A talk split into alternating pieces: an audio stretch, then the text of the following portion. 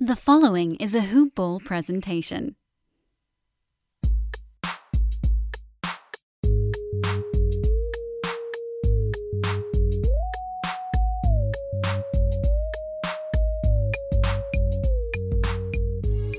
What is going on? It's the Hoop Ball Clippers podcast. Brandon Marcus here on a Sunday morning in beautiful, sunny Los Angeles, California, as we are winding down the preseason and getting ever so close to opening tip for the Los Angeles Clippers 2021 2022 campaign. Took a week off because, frankly, preseason basketball, not going to come in here and uh, break down every single preseason game. So, took a week off before we get into the grind. Got a really good um, list of guests here coming up. We have Justin Wilson, who's currently with me on the line. That will start off today's show, and then next week on Saturday, Shane Young, uh, Shane Young MBA will be joining us from Forbes, and then the following week we're looking at uh, Shap from the Lob the Jam Pod, a place that uh, Justin Wilson knows very well. So he'll be joining us either before the first game or right after the first game. So still figuring that one out. But Justin Wilson back with me. I looked on the Skype, and July 11th is the last time we talked, Justin. It's been three months. How are you, my guy? Three months. That's a it's a it's a pretty long time. That's a healthy amount of time away. Um, I'm glad to be back. I'm happy. Um, happy you got like Shap and Shane on the pod too. Um, good to see. Good to see this. Uh, this Hoop Ball Clippers collective pod is growing, and so happy to see that. Happy to be back. Happy to talk some Clippers basketball, and the season is upon us. Yeah, dude. Trying to get as best of guests as possible. I know the people want good guests. They want good analysis. They want people that know the Clippers and a good group coming up. And of course, uh, I love having you on. You mentioned that you took a little bit of a break, and it, it seemed like it's been necessary because the first, I mean, the last couple years have just been nuts. You had the bubble, obviously, that ended late, and then the season started pretty much right after that. And then this season didn't end until midsummer. It really feels like we finally got ourselves a legit offseason, a chance to kind of step aside. That was really necessary, I feel like. Yeah, absolutely. Like I feel like up until like this off season, um, the last two NBA seasons have kind of just run simultaneously. Like they haven't, there hasn't been any real break since the start of the 2020 season. So, um, I, I, I definitely felt a little bit fatigued, and um, I still can't believe that the NBA season is starting like next week or like a week after. Like it's, it's, it, it's come so fast, but um, this is a sport that we enjoy. This is a team that we enjoy, and you know, kind of comes with the territory. The Clippers have one more preseason game. That'll be tomorrow night against the T Wolves. And that game is at the Toyota Arena. So it is not at Staples Center. So a chance for people that don't live in that Los Angeles greater area to go see a game. Um, I believe that's where the Agua Caliente Clippers play, right? Is that is that right, Justin? Yep, yep, yeah. absolutely. Yeah. Um, and I kind of like that because you know the Clippers are definitely trying to uh, grow their their their um, their franchise with the uh, with the G League team, and um, it's good to get like a game or two in that in that vicinity to kind of grow our fan base there. And the NBA said, you know what, we have made the Clippers play every other day during the postseason let's go ahead and be nice to them before the season starts. Let's go ahead and have their last game be tomorrow on the 11th and then open things up 10 days later on Thursday the 21st. They are one of the last teams to start. They may be the last team to start. Thursday, October 21st, Clippers Warriors will be the next time we actually see the Clippers. That game will be on TNT. So, some time before we get to that, and I got I want to talk about a different a couple different things here, Justin. Um, I want to start off with, and I want to preface this first before we get into the conversation. I, I want to be completely honest here, people listening. I have not watched any preseason, and it's been a, a couple of reasons why. Number one, I, I, don't think we really get much from preseason basketball. Um, I think the style, the quality of play is not great.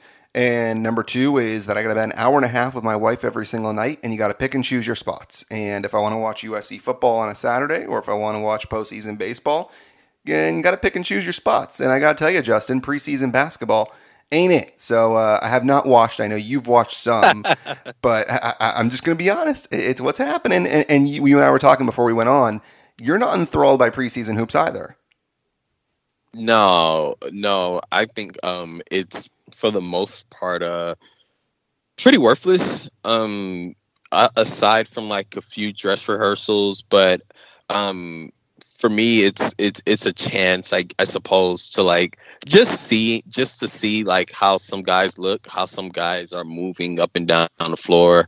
Um and like i guess there's a little bit of value in just seeing who is actually in the mix for like those fringe roster spots those tend to like the back end of the roster. Um th- those competitions are ongoing in training camp. And so i guess on some perspective that part of the um, roster makes preseason a little more relevant. Um but all in all it's kind of it's basically worthless. It's essentially um a, a little bit better than summer league. So um yeah not really a fan. I think um, training camp can be spent a bit more better for the team as opposed to like just playing some worthless preseason games and putting yourself at injury risk and just just the whole nine. But um, I suppose for the back end of the roster has a little bit of value.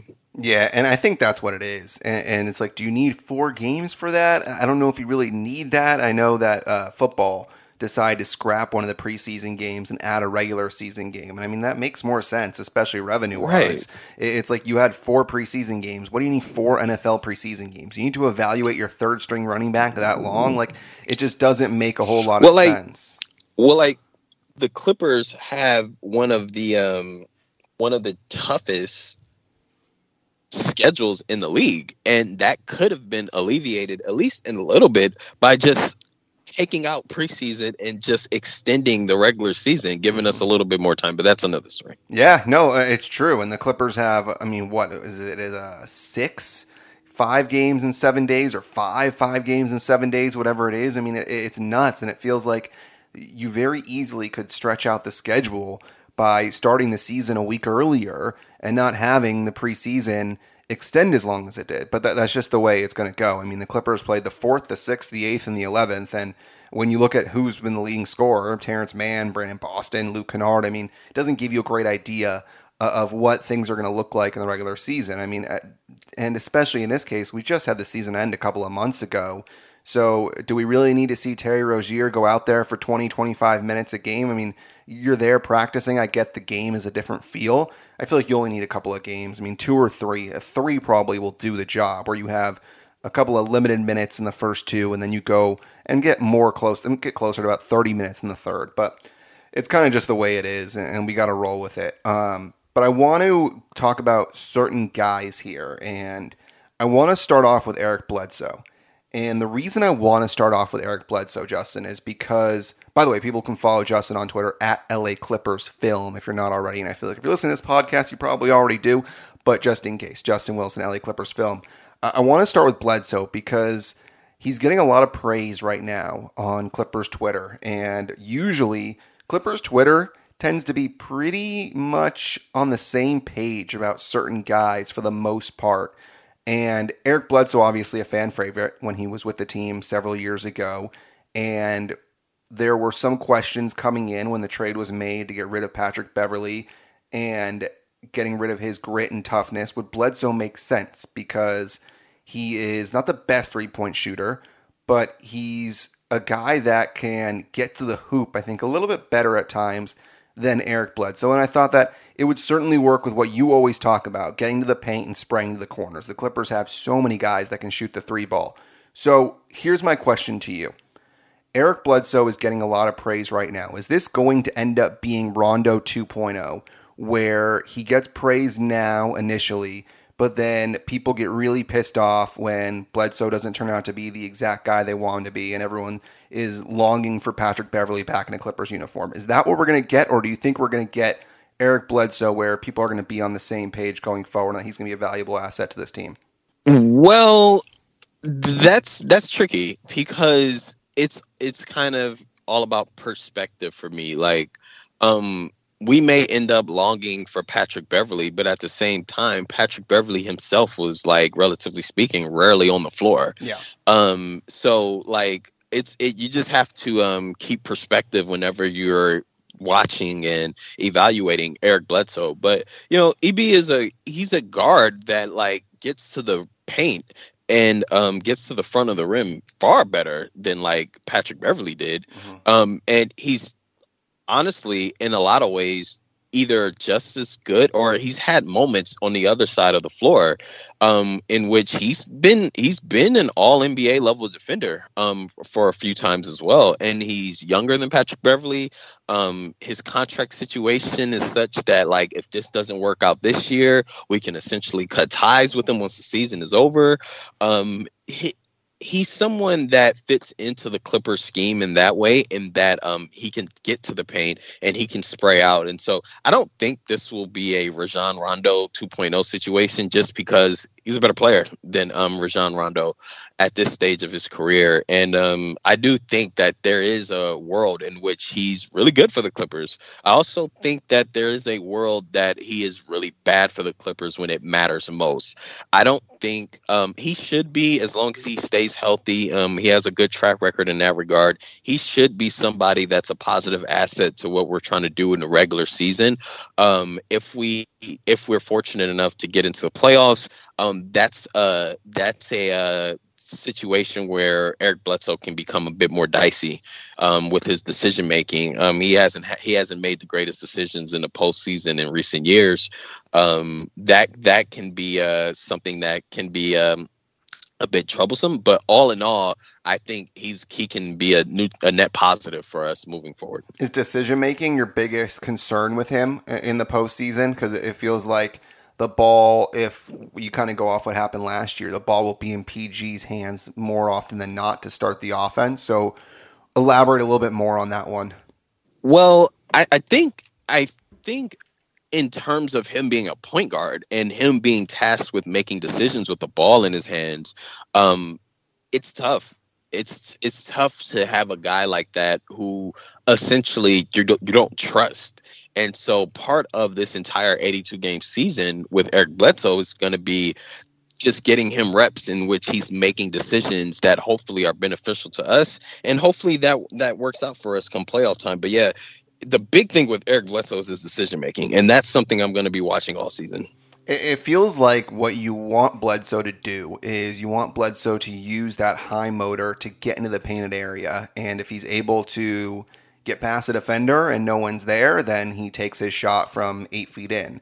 If he draws the defense and perhaps gets a double team where someone tries to help, then you kick out to a shooter. And whether it's someone that's open or needs an extra pass to get to somebody else that's open, it feels like that's when the offense will work best with Bledsoe, when he's able to either get to the paint and find a shot there, or if he's able to kick and start the offense on the perimeter. do you feel like that's correct? Yeah, absolutely. Um, I, am that's my my my dream scenario with Eric Bledsoe. Um, he's he's defending point of attack very well. Um, he's defending when he has the chance to guard twos and threes. I think he's big enough for that. Um, you know, that along with just getting getting out and running. Um, I know Ty has mentioned that Eric Bledsoe adds some pace to us, which is something that we did not have last year um, one of the things that really hurt us, especially even in the playoffs, was how poor we started games. And we were really old and creaky in that regard. And that's something that Eric Bledsoe is going to help a lot with. Um, just picking up our pace, getting into the paint, overall just being dynamic and that's something that i think is going to in a best case scenario really raise our ceiling um, just by being that dynamic guard. That's something that we did not have last year. A dynamic guard, forceful, who was getting to the front of the rim on a consistent basis. And that's if there is something that could be encouraging from the preseason, is that Eric Bledsoe physically looks sharp enough to be up to that task. And I think there's a big difference between joining a team at the trade deadline like Rondo did and joining a team and having all of training camp and then the entire regular season with the team and being able to fit in and with Ty Lue being able to experiment what works and what doesn't work. So I feel like I started this conversation asking is going to be Rondo 2.0 where people kind of long for Patrick Beverley and I agree with one of your initial points and it's what I've been saying all along from the time that trade was made that availability is so important and especially with this team where Kawhi is hurt, you don't know when he's going to come back. PG is a guy that's not going to be able to play the full complement of games. Nick Batum is a guy that probably can't play the full complement of games. Marcus Morris, too. So you need guys that are going to be available for the majority of the contests. And Patrick Beverley just has not been that guy over the years. And I'm sure Bledsoe could get hurt. I mean, all guys could. But his track record shows that he's someone that's normally healthy and on the floor. And so that's a net positive for the Clippers is availability and being able to use those minutes and take up those minutes that may need to be played when other guys like Batum, PG, Marcus Morris, whatever, cannot play. So uh, you bring up the point about the preseason. Then obviously, I think that the entire regular season and being with a team that long is a big difference. It certainly is, right? Having being able to go from training camp, be with the team the entire regular season, where we, Lue, Ty Lue can see what works, what doesn't work, and then you go into the postseason. You've kind of known what the weaknesses and the strengths are of Blood. Yeah, I mean, in general, um, the Clippers are um, they have a 15 man roster, but they kind of are have a 13 man roster right now, just off the strength of having no Kawhi and for the time being no Serge Ibaka. So um, availability is a premium, and being available from the jump is going to be incredibly valuable this year for whoever is. And certainly Eric Bledsoe um, being someone that can relatively speaking, be reliable as far as health is concerned is immeasurable in any season, but especially given the um, roster constraints that the Clippers are currently under. Yeah. All right, cool. Let's move on. Um, let's talk a little bit about the third center spot. It feels like Clippers Twitter is more interested in this spot than I feel like we should be. Um, it, I'm not entirely sure how many minutes we're going to get from that spot, although, that being said, we don't know what the health is of Serge Ibaka. So it's very possible that um, Hartenstein is it Hartenstein or Hartenstein? Um, Hartenstein is how I've come to think of. I could be wrong there, but yeah. I, I, think it's Hartenstein. Yeah. So Hartenstein versus Giles. It, it seems like that's a matchup that a lot of people are talking about. And I mean, you look at the last game and what Hartenstein was able to do. And I didn't actually watch the game, obviously, like I said, but you look at the line and you see a center that puts up a line of 16 points, eight rebounds, five assists, two blocks. That's pretty good, man. Uh, I mean, that's really solid. It feels like both those guys, Harry Giles and Hartenstein, or Hartenstein rather, have done pretty decent so far in the preseason from what I've read and what I've seen in the box score. What are your thoughts there on the uh, the third center spot? Um, because of the Clippers um, roster right now, with like you know they're they're essentially they act, they're operating with a 13 man roster right now, mm-hmm. and one of those guys that are that are hurt is Serge. Like that third center spot could be pretty rel- like pretty critical, and it, and it's gonna come in handy. Like I think you know, you never thought you would see DeMarcus Cousins playing like actual playoff minutes in the playoffs. And so you just never know in, in those scenarios. And with that being said, I think um, Isaiah has pretty much shown what he's been in the NBA so far as a center that can kind of operate out of out of the like high post and out of the elbow and play make and he's already got this chemistry going with Luke Kennard and that's something that is valuable um, out of that position. And I think given given how late in the offseason um, Isaiah picked, got picked up, he was one of the best available players. The Clippers did well to grab that. And like I think Harry Giles is um is is is is a good talent. Um, he wasn't all that good for Portland last year, but um, I do think both of them have complementary skill sets as far as being like really skilled passers and all things considered, given what we've heard, it looks like that third center spot is Isaiah's for the taking, and I think that that that'd be good for the Clippers. He's somebody that I think can help, and depending on how our injury situation looks as the season develops, he can be somebody that's a bit more important than we think right now. But he's a talented, he's a talented big. Um, he's a talented playmaking big, and he gives something the Clippers like as far as like being able to make sophisticated passes out of their like elbow sets and stuff like that. So um, if in the, in the bits and pieces that we've seen from him in preseason, he's definitely been encouraging.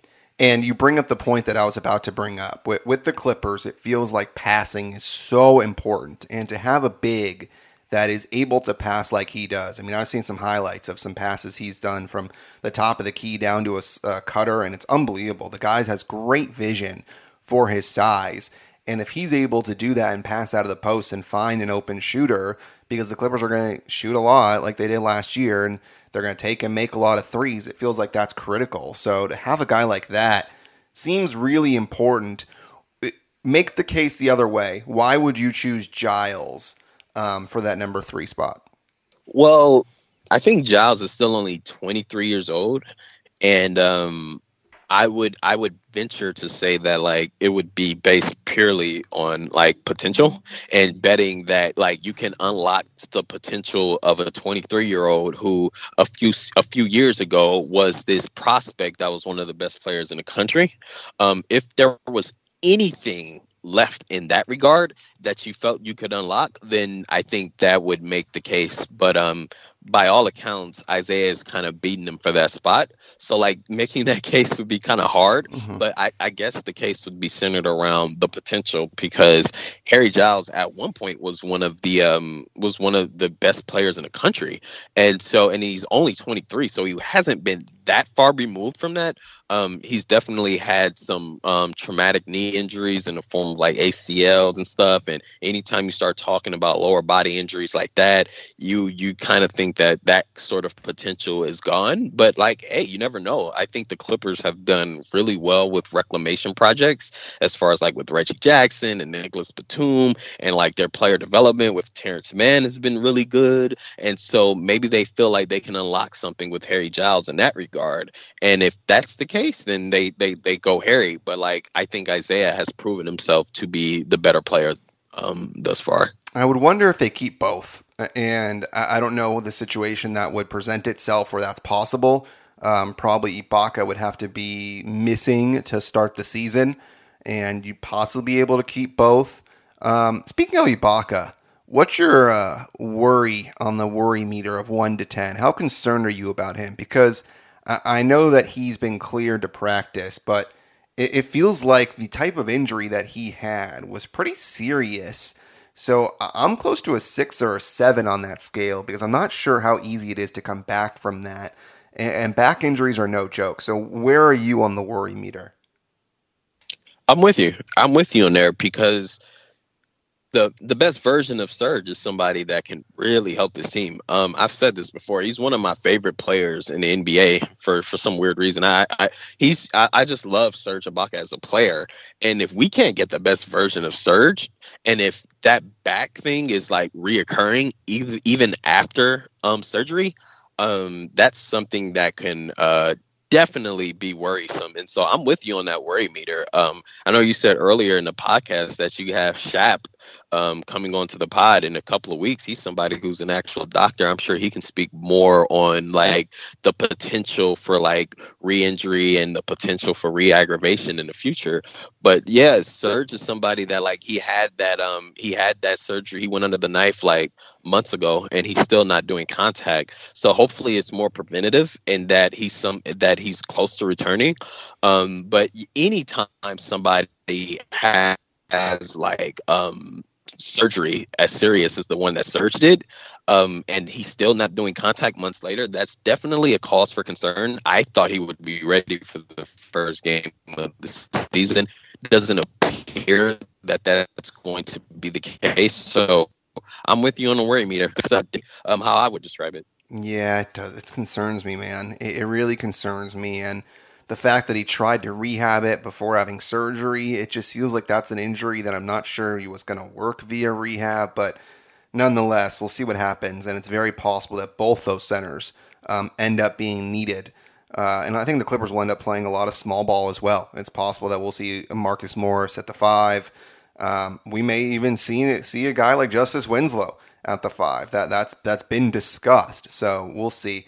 Um, obviously, speaking of injuries, really tough for Jason Preston um, for the injury that he got, the second round pick for the Clippers, a guy that the Clippers had some high hopes for, I know. And it, speaking of draft picks, you go along the line and you, you see that the Clippers end up going with Keon Johnson as their first round pick.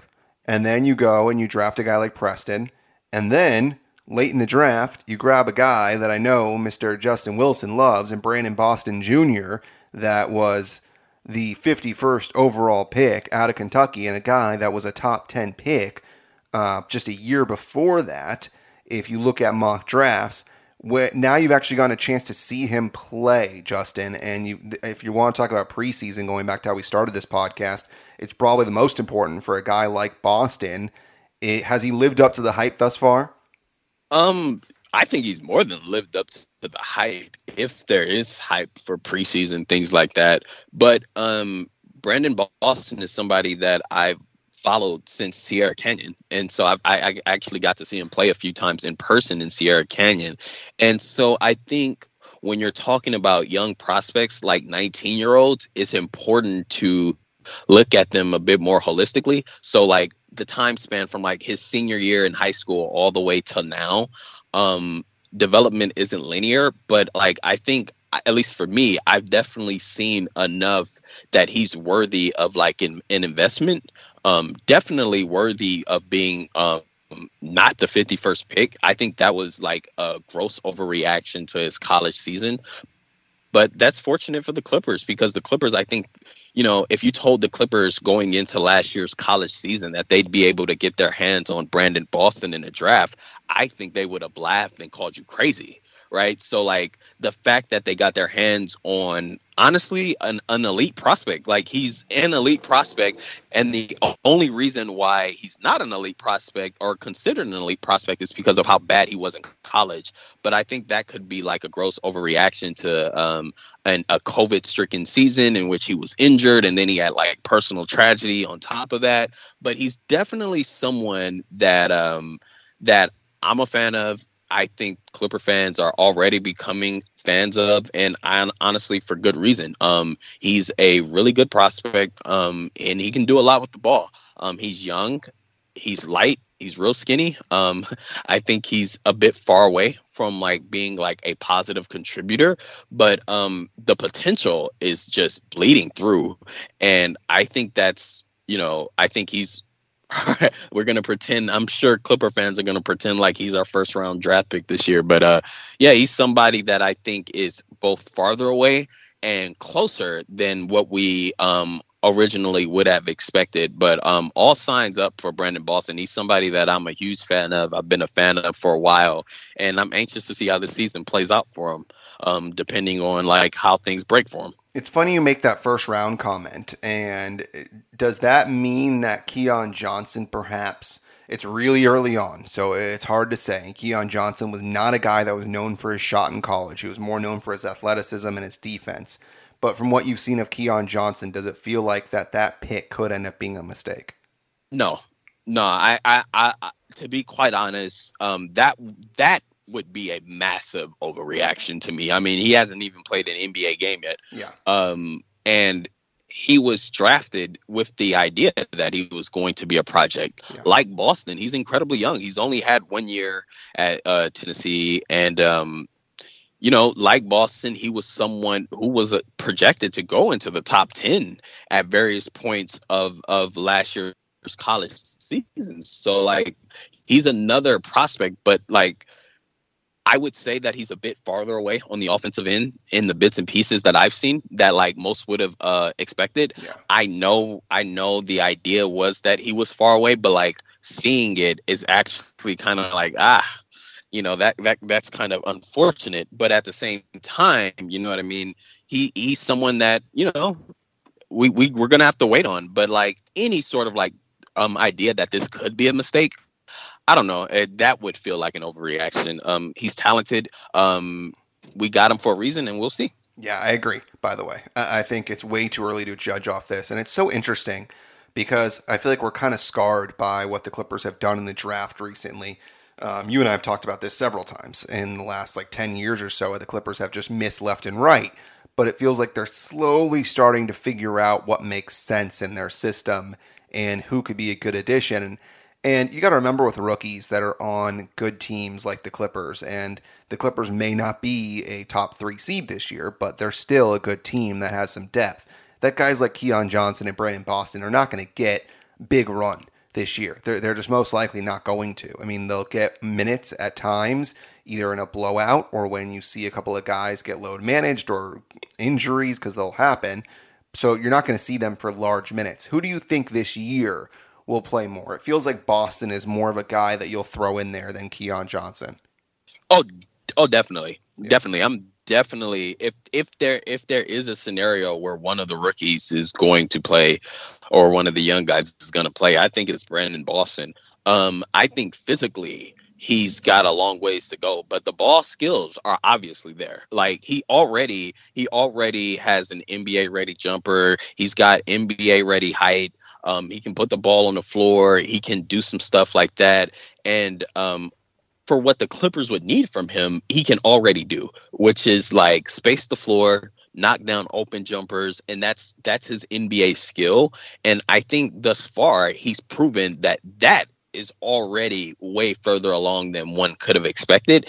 And given to to your point, um, when you join as a rookie, you're joining a team that's really good already. They're not going to ask you to do much, and they're and they don't want you to do much. And so, out of all of our young guys, he's somebody that already has a complementary skill set in the terms of in terms of being able to knock down open shots. That's that's important. Being able to knock down open corner threes, being able to knock down open threes from the slot, being able to attack um, closeouts for pull-ups and getting to the rim. Um, he's already tried to like put a poster on somebody. So, yeah, out of all of our young guys, I consider Jay Scrubb in there. If the chips are down and the Clippers are looking for like a spark from a young guy, I think he's played his way into um, being that guy, which – for the Clippers is a massive win with the 51st pick already. And um, they're starting to really do some really good work later in the draft. And that's encouraging moving forward. And you talk about the schedule and how the Clippers have the toughest schedule. And with rookies, here's something that, that hasn't really been talked about much. There's not going to be a ton of practice time. When you're playing as often as the Clippers are, and you're not getting those practice days in, it's a little tougher to incorporate those rookies. So it feels like this year will be kind of more of a hey, learn, like sit on the bench and learn and watch and see how things happen and be an NBA player. Go on the road and understand what it's like to be an NBA player. Understand what it's like during shoot around. Understand what it's like to get in a routine, what you should and what you shouldn't do. It feels like that's more of what this year will be for Johnson in Boston than anything else, Justin, because there is going to be a ton of practice time and it just feels like the Clippers aren't going to go and rush those rookies. So that's kind of my my thought on that. Would yeah. you would you agree? Yeah, absolutely. And I think another benefit is the fact that we don't have a bubble year for the G League. We actually there's actually going to be an actual season, and so I suspect we'll see some of our young guys there at some point. Um, I think I think um, more than anything, we um, we we we kind of have to just be patient. But I do think that there are scenarios where we might need them. Um, the Clippers could have made Brandon Boston a two way guy, and they didn't. Um, they put him on the 15 man roster. So like, you just never know. There's a chance. There's yeah, a chance. There's always a chance. And, and, actually see them play, you know? Yeah, for sure. And, and, there's always a chance to win a lot more money. And where can you win money? MyBookie.ag. Ever since I started this podcast, people always people always ask me for betting tips or ask me who I'm betting on, where I'm betting, and I tell them I'm at MyBookie betonline.ag. The rep is rock solid. They've got the best odds, contests, and promotions in the business. The only place that I trust to handle my NBA related bets, Premier League, college football, NFL, whatever you want. Blackjack, it's there. They've got it. I don't give out my stamp of approval easily. You got to be the best at what you do to earn it. My bookie is simply the best out there. Head over to MyBookie, enter the promo code HOOPBALL. Get your deposit matched halfway up to a thousand bucks. Head over to my bookie if you want to add a little excitement to the sports you love and the games you bet and need a little bit of help Hit up the guys at the Hoopball Gaming Department. Devin does a great job there. They've got the Wager Pass, they've got the DFS Pass, a- anything that you need there, gambling wise, NBA, daily fantasy wise, it's all there on hoop-ball.com. Let's finish things off, Justin, with Luke Kennard. He's a guy that finished off the season pretty well, and he was inserted into the rotation towards the end of that playoff run.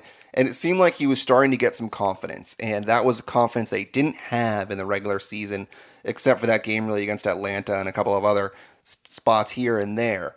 it, it feels like that's carried over a little bit into the postseason. You look at how many attempts he's taking a game and how he's doing. It feels like Luke Kennard is a guy that really needed the preseason to just continue with what he left off at. And this is a guy that needed to have the confidence to shoot, and he is a good shooter. And he's finally got some time where he's away from that injury and has a full season under his belt. It, it feels like this could be the year that Luke Kennard, by the way, starts that four year contract this year. So everyone that was destroying the con- contract, and we've talked about it, and we said, you know what? Sure, this so far he hasn't lived up to it, but it hasn't started yet.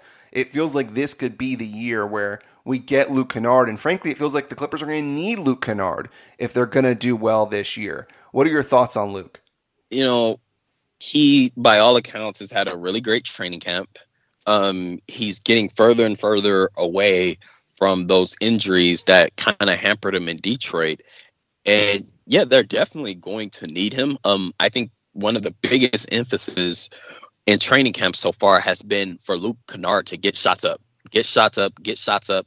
Don't be passive. Don't second guess. Get shots up, and um, that's they're gonna need Luke Kennard because He's an exceptional shooter. He's one of the best shooters in the league last year. Um, he's been one of the best shooters in the NBA from the moment he's come into the league.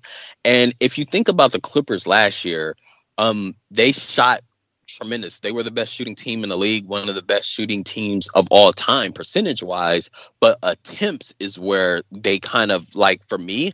Um, I was like, man, if we could just get more threes up, we need to shoot more threes. We need to get more threes up. And that's one of the things that Luke Kennard, at least the best version of him, the actualized version of him, um, can really help the Clippers because I do think he's someone that is not just a shooter, but he can shoot off pin downs. He's got some juice with the ball as far as like shot creativity. And he, along with like Reggie Jackson and like Paul George, are guys that can do enough with the ball that can help our three point attempts without sacrificing accuracy, so to speak. So um, the actualized version of Luke Kennard can be extremely helpful, and without without Kawhi Leonard, we're gonna depend on him a ton. And so yeah, I'm looking forward to seeing like what he does as far as like this expanded role that the Clippers are giving him. Um, it seems like Ty Lue is leaning on him a lot, and for good reason. I'm a Luke Kennard optimist, and I believe in his I believe in his talent. I believe anybody that can shoot um, the way Luke Kennard can um, is someone that can be incredibly valuable in today's NBA. And so um, I, am I'm, I'm optimistic that this is a season that Luke Kennard um, can break through.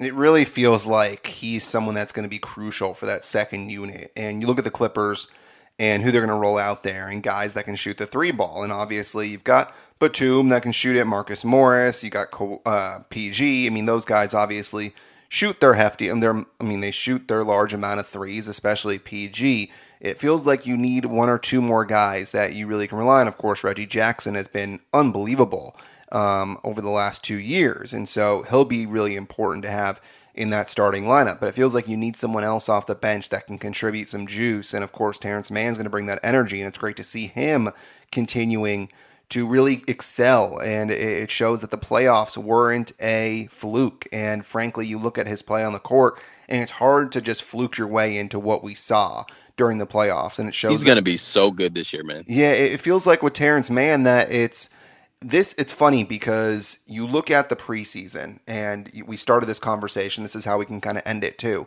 where Terance Mann was the talk of the preseason for 2 years and he wasn't really doing much uh, during the regular season. He wasn't really in the rotation. We wondered, well, what's going to happen with Terance Mann? He's always great during the preseason, but what's he going to be later on? And that shows that you kind of need to have patience with these young guys and you need to develop them. And it goes back to what we are talking about with Brandon Boston Jr. and Keon Johnson, especially Brandon Boston, where sure, these guys may be pretty good during the preseason and they may stand out, but you may not see them contribute for a couple more years. And with T Man, you've got a legit motor guy off the bench that can shoot and also create his own shot. I mean, the one legged step back, I mean, that was silly. And, you don't just fluke your way into that. I mean, it, the Clippers needed some young talent. This is a team that, frankly, has missed in the draft for many years and they don't have young talent. It seems like they finally have a guy that they can kind of develop and turn into a legitimate starter in Team Man And then you prepare him with a guy like Luke Kennard, and the Clippers bench could be pretty good and a little bit better than advertised, Justin. Absolutely. Absolutely. I think um, you know, you kind of hit the nail on the head as far as like as far as what you just said. I think that's one of the strengths of this Clippers team that a lot of people are overlooking. Is just the fact that even without Kawhi Leonard, they're still an incredibly deep team. Um, everybody that they're going to play this year, even without Kawhi Leonard, are, are legitimately good, in my opinion. And that's going to help them win a lot of regular season games. And if they can stay healthy, that's one of the paths towards them being better than expected record wise. Their depth is their depth is real. And one of the reasons why their depth is real is because of Terance Mann. Um, one of the things that you saw uh, that you've seen in preseason is just how aggressive he's been the moment he's come into the game off the bench. And his rim pressure, his his rebounding, um, his pace, his his everything that he brings from a dynamic standpoint. Um, 30 minutes of Terance Mann every night this year is going to result in I think somebody who's going to give you maybe like 15, 16 points a game, maybe um, be in the running for like most improved, maybe be in the running for six man of the year, depending on how good the Clippers will. I, I'm very optimistic about the Clippers as far if they can stay healthy, but I'm also even more optimistic for Terance Mann, the player, and his growth is going to be instrumental in towards in towards how good we are this year. But I'm a fan. I think he's going to be really good this year.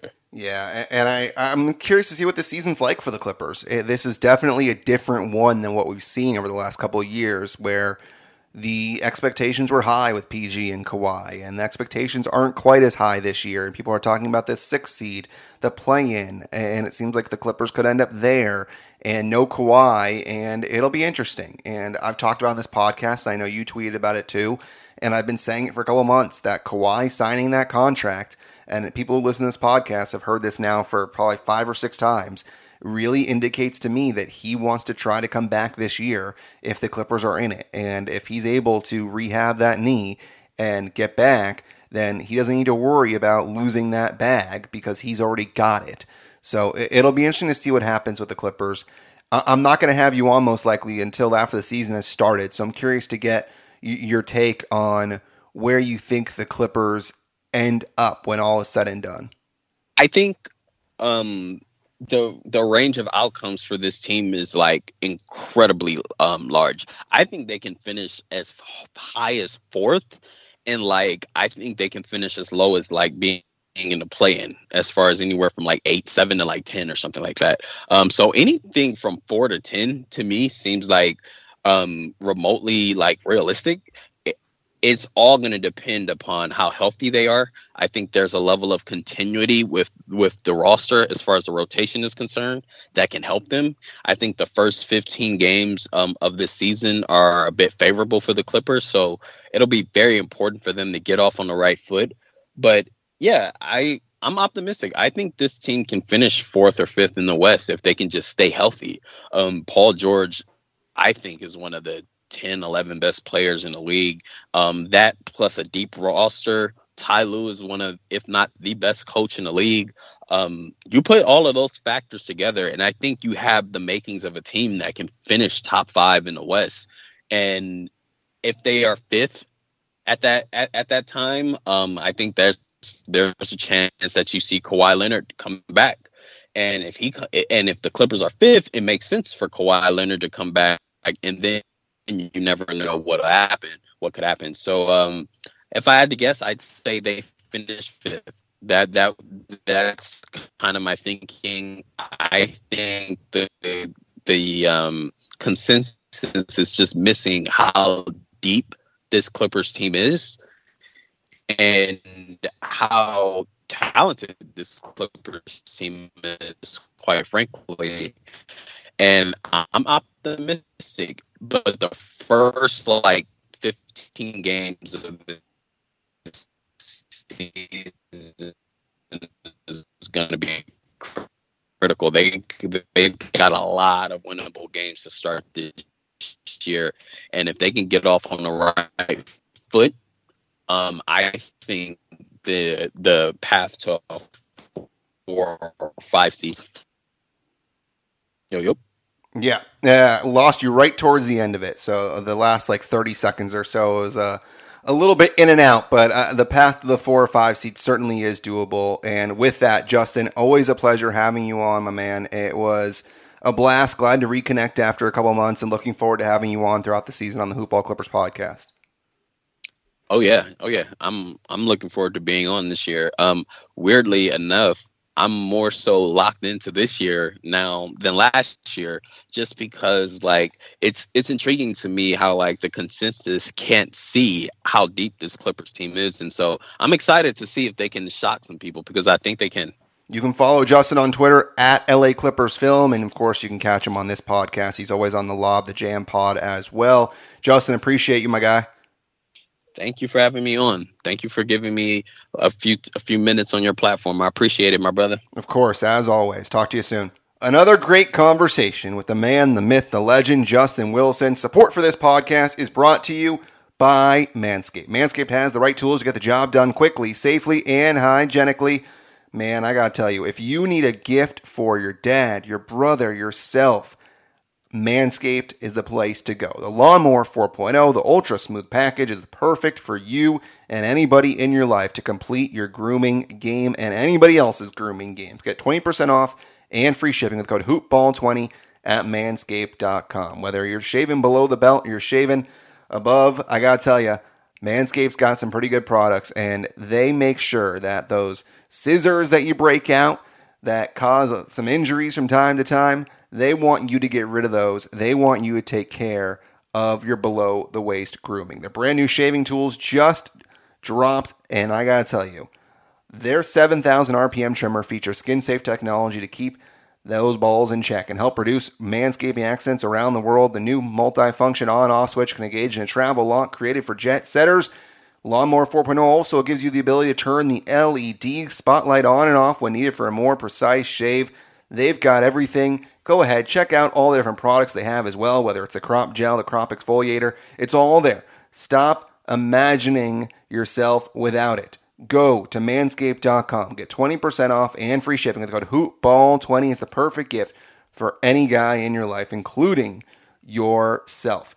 So, like I said at the start of the podcast, we are going to most likely take during the, this week. We will not see anything because the Clippers play Monday.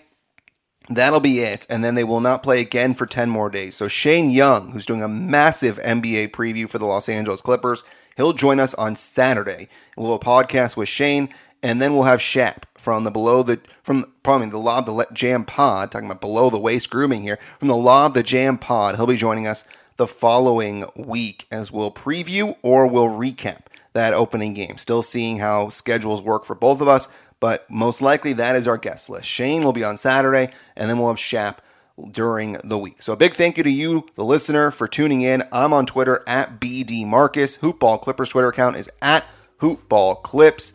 If you love this podcast, please continue listening, share it with your friends, give us a five star rating, review it as well. And until next time, go Clips.